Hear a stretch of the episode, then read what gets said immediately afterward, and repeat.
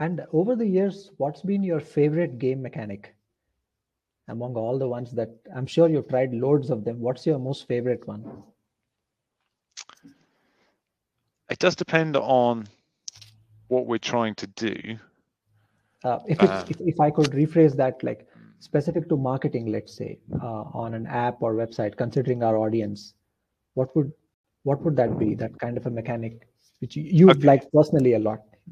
I really like. I don't always get permission to do this with a customer, but I really like game mechanics which connect customers together.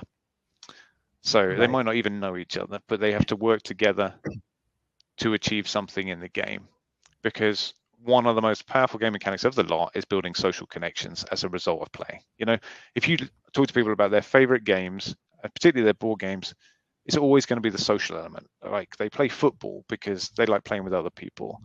They play this because they like meeting people. And so if that is my favorite to use, but I don't always get permission because sometimes it's quite hard.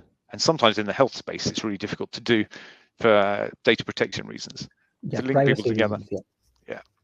yeah. Um, that's my favorite. The next one is probably narrative, story, rewarding people with more story as a result of their activities, getting people hooked on that. And my favorite example of that, it's not mine actually, but I've interviewed him countless times. Is um, Zombies Run, which right. now has been running like eight or nine years, and some of those players are still going eight or nine years later because they're just getting new story, new challenges, and it's really well written. And it's almost like great reward. It's almost like a like an, a never-ending soap opera, right? It just keeps building and building. Absolutely. You know, once they've once they've spent some time with those characters, well, they've taken ownership of it. They're less likely to leave your app as well, you know, because they want to keep coming back to that one as opposed to any others. You know, it really does that loyalty thing because they're yeah. invested in it.